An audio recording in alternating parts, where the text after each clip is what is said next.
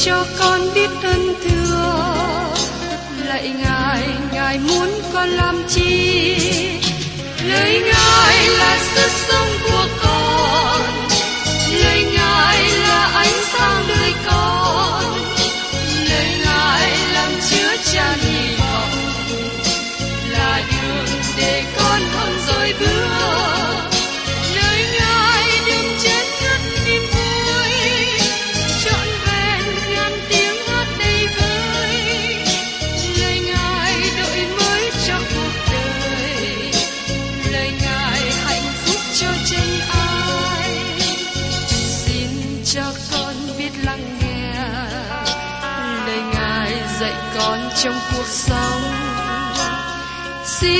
cho con biết lắng nghe.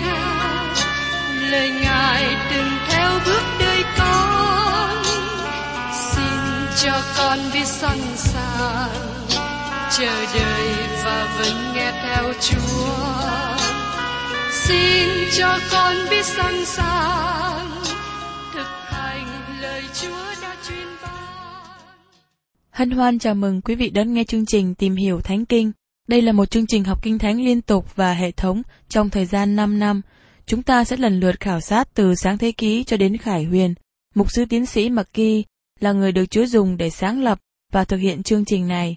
Ông tin rằng lời của Đức Chúa Trời có khả năng đáp ứng mọi nhu cầu cho tất cả mọi người trên thế giới, không phân biệt chủng tộc, văn hóa, trình độ tuổi tác hay phái tính. Ước mong quý vị theo dõi liên tục và giới thiệu cho thân nhân bạn hữu cùng đón nghe. Kính thưa quý vị, trong chương trình tìm hiểu Thánh Kinh hôm nay, chúng ta tiếp tục trong sách Jeremy đoạn 7 và 8. Chúng ta đã thấy từ Jeremy đoạn 2 đến đoạn 6 là lời tiên tri mà Jeremy giảng trong 5 năm đầu tiên của chức vụ. Một tiên tri trẻ khoảng 20 tuổi, nhưng ông giảng một lời tiên tri nặng nề, kết án dân chúng, công bố sự đón phạt đến trên họ. Giờ đây các lời tiên tri từ đoạn 7 đến đoạn 10 được giảng sau khi quyển sách luật pháp của Chúa được tìm thấy trong đền thờ Jerusalem trong thời gian dọn dẹp theo lệnh của vua trẻ Josiah. Vua Josiah quan tâm nhiều chi dân sự của ông, mà điều này tỏ bài rằng ông có mối quan hệ với Đức Chúa Trời khi còn trẻ. Josiah và Jeremy có thể gần bằng tuổi với nhau, và cả hai có lòng sốt sắng cho Đức Chúa Trời, và rất có thể họ là hai người bạn tốt với nhau. Thầy tế lễ Hinh kia là cha của Jeremy, là người tìm được quyển sách luật pháp của Chúa. Đền thờ được dọn sạch để chuẩn bị sử dụng, và đó là điều tốt. Giờ đây Jeremy đứng trước cổng nhà của Chúa mà giảng lời tiên tri này cho dân chúng. Đây là cách mà Jeremy đoạn 7 được mở đầu. Mời quý vị cùng xem trong Jeremy đoạn 7, câu 1 đến câu 2. Từ nơi Đức giê va có lời phán cùng Jeremy rằng, hãy đứng nơi cửa nhà Đức giê va tại đó hãy rao lời này. Các ngươi là người Juda, hết thải là những kẻ do các cửa này đặng thờ lại Đức giê va hãy nghe lời Đức giê va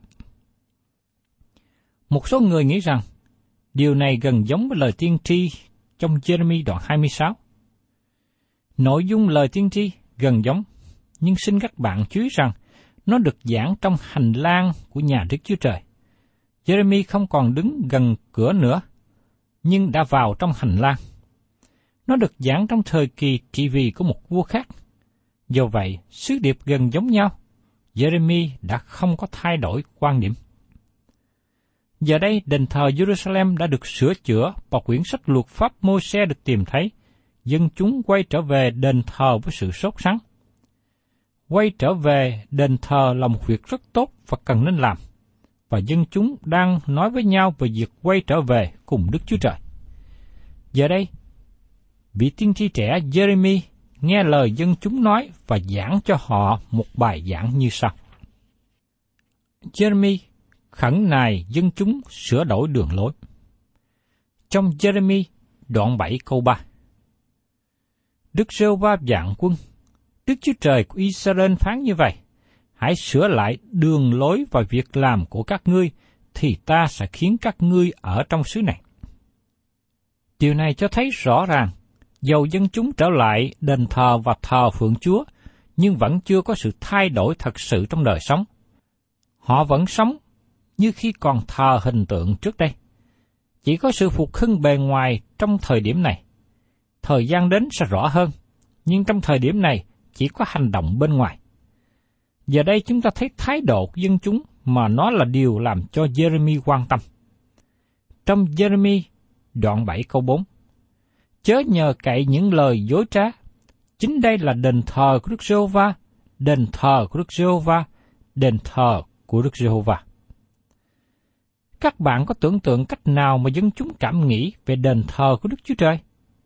Họ tuyên bố họ đã sửa chữa đền thờ, đền thờ rất đẹp, chúng ta quay trở về đền thờ như thời trước đây. Các bạn để ý rằng họ sốt sắng về đền thờ, nhưng không có sự quay về cùng Đức Chúa Trời. Đó là điều mà Jeremy chú ý.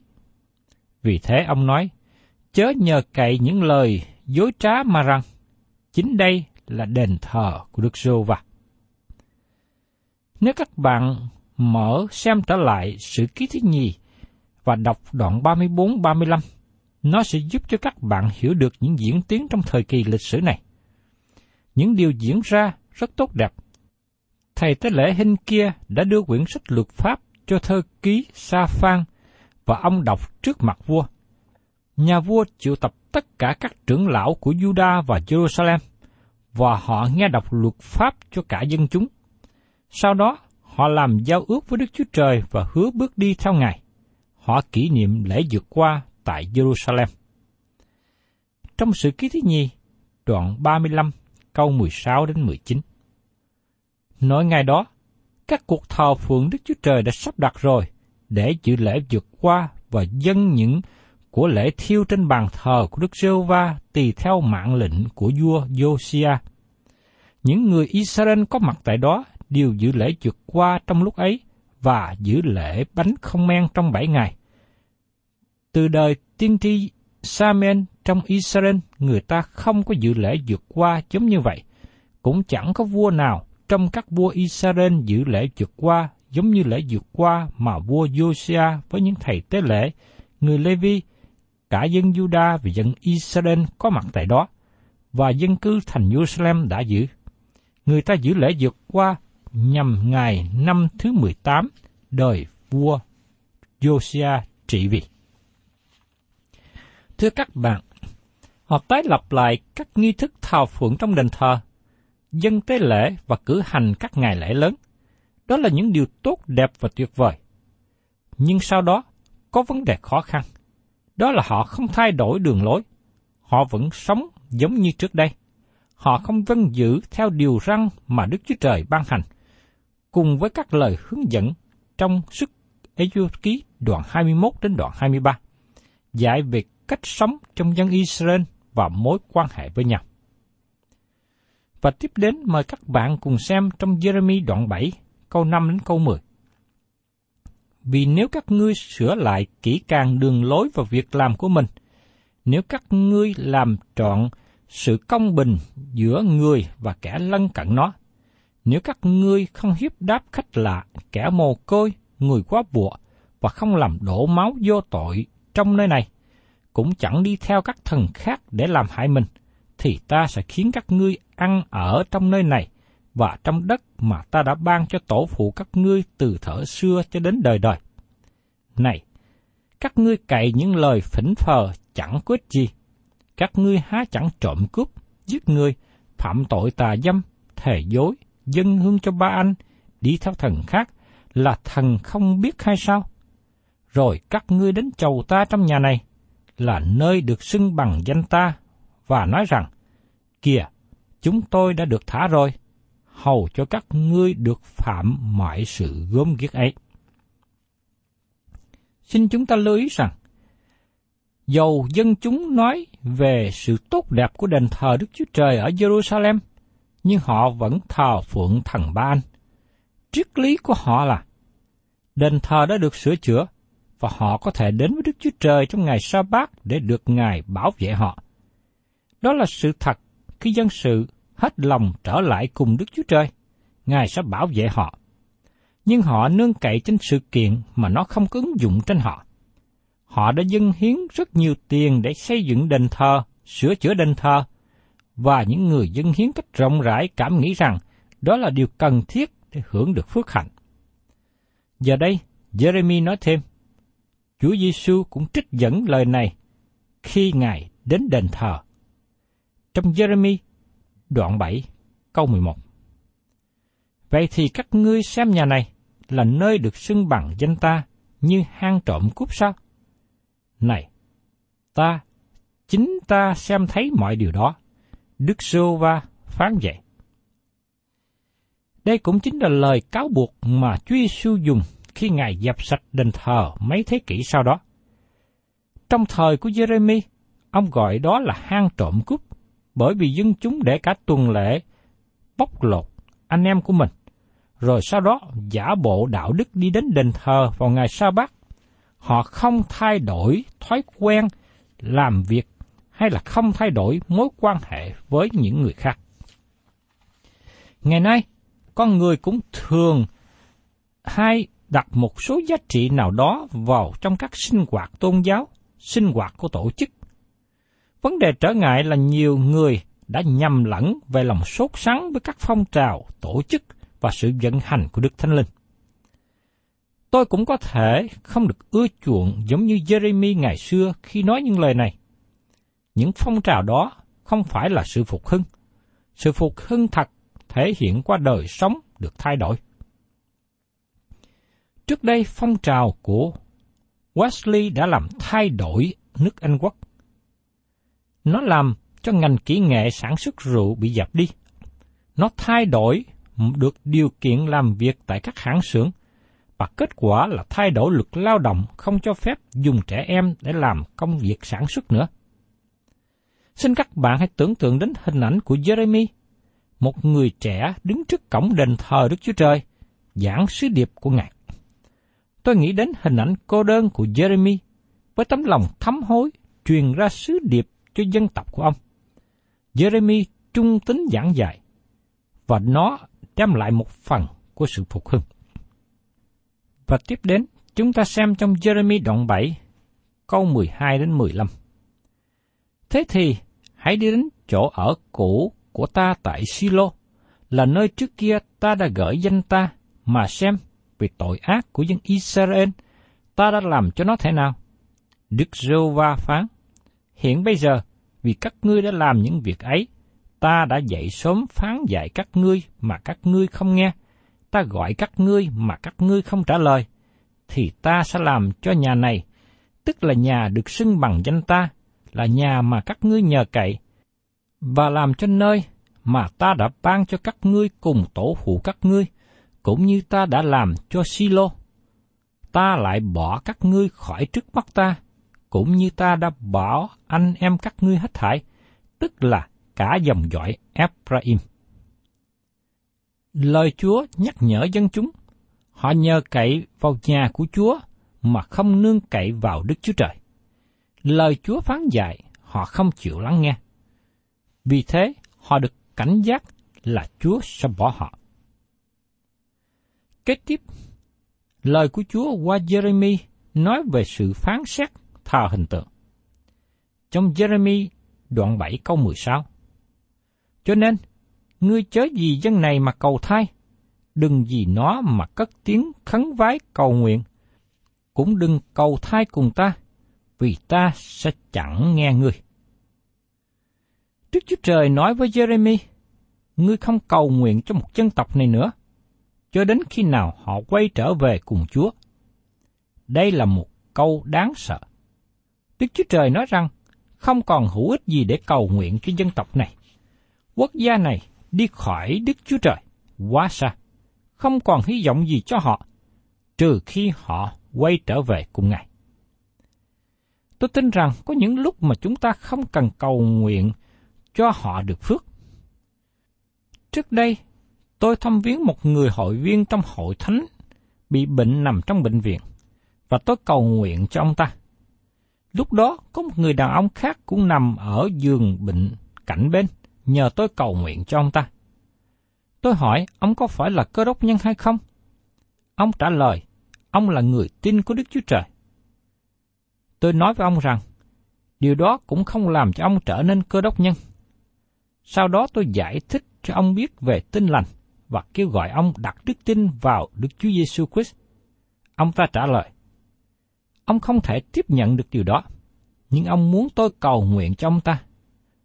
Tôi nói tiếp với ông, anh bạn, tôi sẽ cầu nguyện cho anh, nhưng đó không phải là cách mà anh muốn tôi cầu nguyện. Anh muốn tôi cầu nguyện cho anh được khỏe mạnh và được Đức Chúa Trời ban phước, nhưng tôi sẽ cầu nguyện cho anh được cứu rỗi. Đó là lời cầu nguyện mà tôi có thể cầu nguyện cho anh. Tôi thấy rằng chúng ta cầu nguyện rất nhiều cho người khác được phước của Đức Chúa Trời, trong khi chúng ta chỉ nên cầu nguyện cho họ được sự cứu rỗi. Đó là những gì mà Đức Chúa Trời nói với Jeremy. Xin đừng đứng trước cửa đền thờ này cầu nguyện cho dân chúng này khỏi bị lâu đài. Xin hãy cầu nguyện cho họ quay trở về cùng Chúa. Ngươi đã giảng cho họ một sứ điệp của Chúa, đó là điều quan trọng cần làm.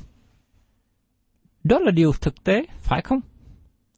Đức Chúa Trời không chú ý nhiều đến lễ nghi của các bạn trong ngày Chúa Nhật, nhưng Ngài quan tâm đến hành động của các bạn trong tuần. Nơi để xem xét một người có phải là cơ đốc nhân chân thật hay không.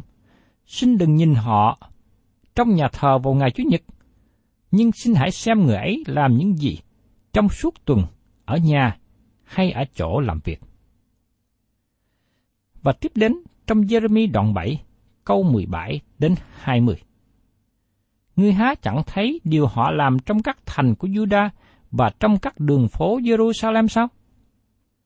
Con lụm củi, cha nhăn lửa, đàn bà nhồi bột đặng làm bánh dân nữ vương trên trời, và là làm lễ quán cho các thần khác để chọc giận ta. Đức Giô-va phán, có phải chúng nó chọc giận ta chăng? Há chẳng phải chúng nó tự chọc mình, chuốc lấy điều hổ mặt cho mình sao? Vậy nên, Chúa giê va phán như vậy. Này, cơn thạnh nộ và sự thạnh nộ của ta sẽ đổ xuống trên xứ này, trên người ta và thú vật, trên cây cối ngoài đồng, và qua quả của đất sẽ đốt cháy hết, chẳng tắt bao giờ. Xin các bạn lưu ý rằng, chứng chúng đến đền thờ ngày sa bát để thờ phượng Chúa, nhưng khi quay về nhà, họ thờ phượng tà thần. Đức Chúa Trời không thể nào chấp nhận một việc như thế. Tôi thấy rằng người Việt của chúng ta hành động tương tự như vậy. Có nhiều người thờ phượng trời, nhưng bên cạnh đó cũng thờ phượng các thần khác. Đức Chúa Trời nói rằng, trước mặt ta chớ có các thần khác. Vì thế, một là chúng ta thờ phượng Đức Chúa Trời mà thôi, hoặc là chúng ta thờ phượng bất cứ thần nào khác mà mình muốn. Nhưng Đức Chúa Trời không chấp nhận chúng ta vừa thờ phượng Đức Chúa Trời, vừa thờ phượng tà thần cùng một lúc. Và tiếp đến trong Jeremy đoạn 7, câu 23 đến 25. Nhưng này là mạng lệnh mà ta đã truyền cho họ. Hãy nghe tiếng ta, thì ta sẽ làm Đức Chúa Trời các ngươi, các ngươi sẽ làm dân ta. Hãy đi theo cả đường lối ta dạy cho, để các ngươi được phước. Nhưng họ chẳng nghe và chẳng ghé tay vào, cứ bước đi trong mưu của mình, theo sự cứng cỏi của lòng ác mình, thụt lùi chẳng bước tới. Từ ngày tổ phụ các ngươi ra khỏi đất Egypto đến ngày nay, ta đã sai mọi đầy tớ ta, tức các tiên tri đến cùng các ngươi. Mỗi ngày ta dậy sớm, sai họ đến. Đức Chúa Trời nói rõ với họ một lần nữa rằng, Ngài muốn họ vâng lời Ngài. Đi đến đền thờ là một điều tốt, nhưng không thể thay thế cho việc vâng lời Đức Chúa Trời. Sự vâng lời Đức Chúa Trời tốt hơn của lễ. Dân chúng trong thời Jeremy đi đến đền thờ Đức Chúa Trời, nhưng họ vẫn thờ phượng thần Ba Anh họ không bày tỏ lời làm chứng về Ngài. Ngày nay, cũng có nhiều người đi nhà thờ vào ngày Chủ nhật, nhưng không phải chỉ để thờ phượng Đức Chúa Trời, nhưng họ đi với những mục đích sai lệch khác. Họ khoe khoang về quần áo, nói xấu người khác, bày tỏ giả đạo đức bên ngoài của họ. Xin chúng ta lưu ý rằng, đi đến đền thờ, chúng ta phải nhớ mục đích duy nhất là để thờ phượng Đức Chúa Trời, tôn cao danh Ngài và học hỏi lời của Đức Chúa Trời để gây dựng đời sống tâm linh. Và tiếp đến trong Jeremy đoạn 7, câu 26 đến 28. Nhưng chúng nó chẳng nghe ta, chẳng hề để tay vào, xong lại cứng cổ, ăn ở càng xấu hơn tổ phủ mình. Vậy ngươi sẽ nói với chúng nó mọi lời này, nhưng chúng nó không nghe ngươi. Ngươi sẽ kêu, nhưng chúng nó không trả lời. Vậy nên, ngươi khá bảo chúng nó rằng, Này, là dân chúng chẳng nghe tiếng Jehovah Đức Chúa Trời mình và không chịu nhận sự dạy dỗ. Sự chân thật mất rồi, đã mất khỏi miệng chúng nó. Jeremy không có ai để xưng nhận với Đức Chúa Trời. Lời giảng của Jeremy không được chú ý lắng nghe, nhưng đó là trách nhiệm ông phải giảng. Đức Chúa Trời bảo Jeremy phải làm việc đó, phải giảng ra lời của Ngài, ngay khi không có sự đáp ứng. Ngày nay điều quan trọng khi giảng lời Chúa không phải là đếm được bao nhiêu người đáp ứng sứ điệp, nhưng điều quan trọng là chúng ta có trung tín rao giảng lời của Đức Chúa Trời hay không. Và tiếp đến trong Jeremy đoạn 7 câu 29. Hỡi Jerusalem, hãy cắt tóc mà ném cho xa đi. Hãy cất tiếng sầu thảm trên các gò trọi. Vì Đức Sô Va đã chê chối lìa bỏ dòng dõi này mà Ngài tức giận. Đức Chúa Trời gọi họ là dòng dõi của sự đón phạt, bởi vì sự đón phạt sẽ đến trên Jerusalem. Và tiếp đến trong Jeremy đoạn 7, câu 30 đến 34. Đức rêu va phán, con cái Juda đã làm điều ác trước mắt ta. Chúng nó đặt những vật gớm ghiếc trong nhà được xưng bằng danh ta để làm cho ô uế. Chúng nó đã xây các nơi cao của Tô Phết trong trũng của con trai Hinom đặng đốt con trai con gái mình trong lửa. Ấy là điều ta chẳng từng dạy, là điều ta chẳng hề nghĩ đến. Vậy nên, Đức Rô Va phán, Này, những ngày đến, bây giờ sẽ không gọi là Tô Phết và chủng của con trai Hy Nôn nữa, mà gọi là chủng của sự chém dứt, vì người ta sẽ chôn kẻ chết tại Tô Phết cho đến thiếu chỗ chôn. Những thay của dân này sẽ làm đồ ăn cho chim trời và thú vật ở dưới đất, chẳng ai xua đuổi. Bây giờ, ta sẽ làm cho các thành của Juda và trong các đường phố Jerusalem hết tiếng kêu vui reo mừng, tiếng của rễ mới và dâu mới, vì đất này sẽ trở nên quang du. Các bạn thấy rằng, Đức Chúa Trời không chấp nhận việc dân chúng thờ phượng Ngài, cùng lúc đó thờ phượng tà thần và dân con trẻ làm tế lễ sống. Ngài nói đó là việc cướm giết. Cho nên, Ngài sẽ đón phạt một cách lớn lao với họ, để làm cho họ biết rằng Đức Chúa Trời là đấng kỵ tà. Và tiếp đến, chúng ta thấy rằng dân chúng vẫn không ăn năn con đường ác của mình. Trong Jeremy đoạn 8, tiếp tục lời giảng của Jeremy đứng trước cửa đền thờ Đức Chúa Trời ở Jerusalem. Trong Jeremy đoạn 8, câu 4 đến câu 7. Vậy, ngươi khá bảo chúng nó rằng, Đức Rêu va phán như vậy, người ta dấp ngã, há chẳng đứng vậy sao? Kẻ nào trở đi, há chẳng trở về sao? Vậy thì, làm sao mà dân sự Jerusalem này cứ mài miệt trong sự bội nghịch đời đời? Chúng nó khăng khăng giữ điều gian trá, chẳng chịu trở lại. Ta đã lắng tai và nghe, chúng nó chẳng nói ngay thẳng, chẳng có ai ăn năn điều ác của mình, mà rằng, ta đã làm gì? Thải điều dông rủi như ngựa xông vào trận, chim hạt giữa khoảng không tự biết các mùa nhất định của nó. Chim cu, chim yến, chim nhạn giữ kỳ dời chỗ ở, nhưng dân ta chẳng biết luật pháp của Đức Giê-hô-va. Thưa các bạn, dầu Đức Chúa Trời dùng tiên tri Jeremy đến với dân sự nói cho họ mọi điều, nhưng dân chúng chẳng lắng nghe, chẳng ăn năn đường lối của họ. Dân của Chúa mà không biết luật pháp của Chúa là điều đáng trách.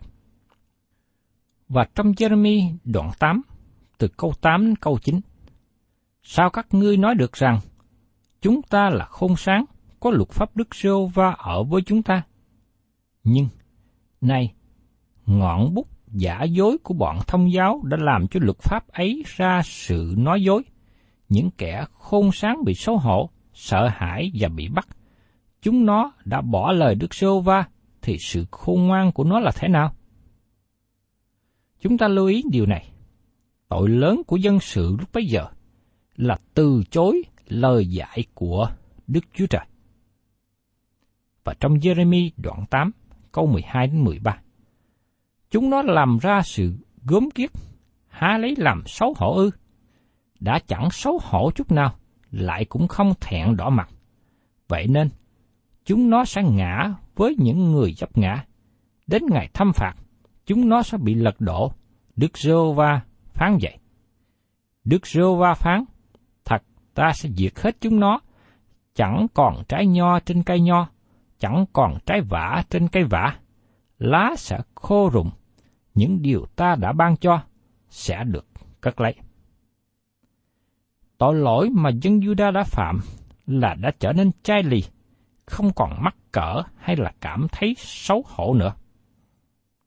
Và trong Jeremy đoạn 8, câu 18 đến 22. Ước gì tôi được yên ủi, khỏi sự lo buồn, lòng tôi mỏi mệt trong tôi. Này, có tiếng kêu la của con gái dân ta, kêu từ đất xa lắm rằng, Đức giê va không còn ở trong Siôn sao? Vua của thành ấy không còn ở giữa thành sao? Sao chúng nó dùng tượng chạm của mình và vật hư không của dân ngoại mà chọc giận ta vậy? Mùa gặt đã qua, mùa hạ đã hết, mà chúng nó chưa được cứu rỗi. Con gái dân ta bị thương, ta vì nó bị thương. Ta đang sầu thảm, bị sự kinh hãi bắt lấy. Trong Galaad há chẳng có nhũ hương sao? Há chẳng có thầy thuốc ở đó sao? Vậy thì làm sao mà bệnh con gái dân ta chẳng chữa lành? Jeremy rất buồn khi giảng cho dân tộc của ông những lời này. Dầu rằng Đức Chúa Trời ban cho họ mọi điều cần thiết để phục hồi họ trở lại, nhưng họ đã từ chối lắng nghe. Đây là một điều rất tiếc cho dân sự của Chúa ngày xưa. Và tôi mong ước rằng quý vị ngày hôm nay có cơ hội để nghe lời của Đức Chúa Trời. Xin quý vị hãy nhận biết, ăn năn mà quay trở về cùng với Ngài. Thân chào tạm biệt quý thính giả và xin hẹn tái ngộ cùng quý vị trong chương trình Tìm hiểu Thánh Kinh kỳ sau.